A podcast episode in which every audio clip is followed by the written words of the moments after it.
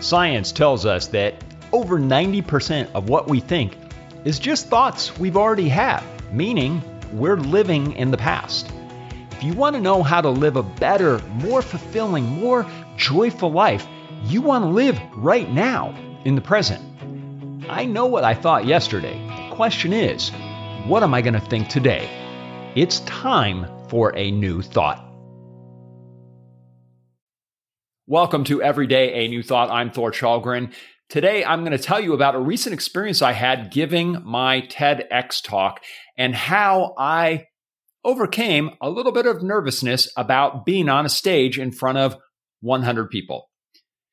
As I said, this happened recently to me. I was giving a TEDx talk in Anchorage, Alaska.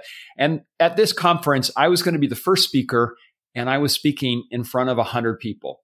So I don't know if you've ever had that kind of situation, but this really, you know, this was 100 people in an auditorium, but it could have been any kind of situation where you have to perform maybe on a Zoom call or a big meeting where you're going to have to give some kind of presentation. So I think what I'm going to share today is applicable to any kind of situation where you do something like that. In my case, if you know anything about TED Talks, essentially there's a spot on the stage where you speak from.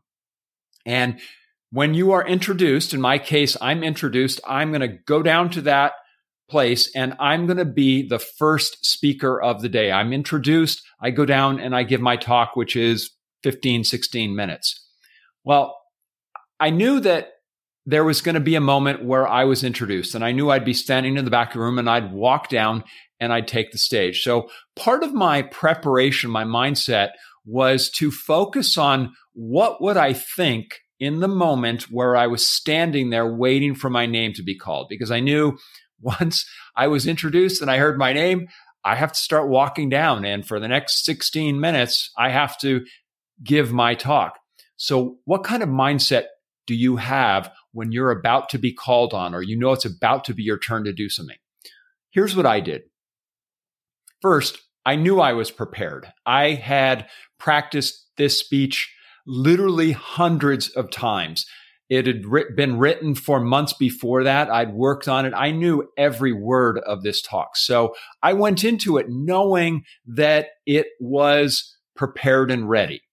And what I also knew was that because I'd given this talk so many times, that it already existed out there. I like to think of those words as being out in the universe. They were everywhere around me. And I also knew that in a quantum sense, the speech, the talk was already given. It already existed. And every possible way that it could go well already existed in the quantum field.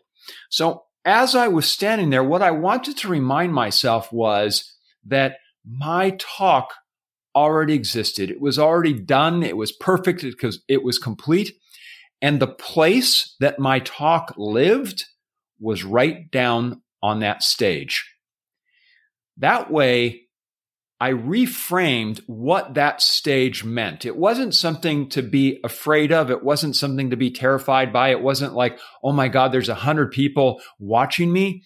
It was that talk lives right down on that TEDx stage. It's, it's already there. It's waiting for me. And when I think of it that way, when I think of walking down to that stage, I'm going toward something it is waiting for me to inhabit it, for, for it to flow through me. And so that one re- reframe helped me get through that moment because now I thought of it not as a place to be scared of, but a place where brilliance and perfection and, and connection with that audience would live because that speech was all around me. So all I had to do was go to that place and allow it to come through me because of course it was already there. So if anything like this ever happens to you, think about reframing what that location means to you. Maybe that location is where you're going to be brilliant. Maybe that location is where whatever outcome you want, whatever conversation, whatever presentation you are going to make, it lives on that space, in that space. And all you have to do is go down there and allow it to flow through you.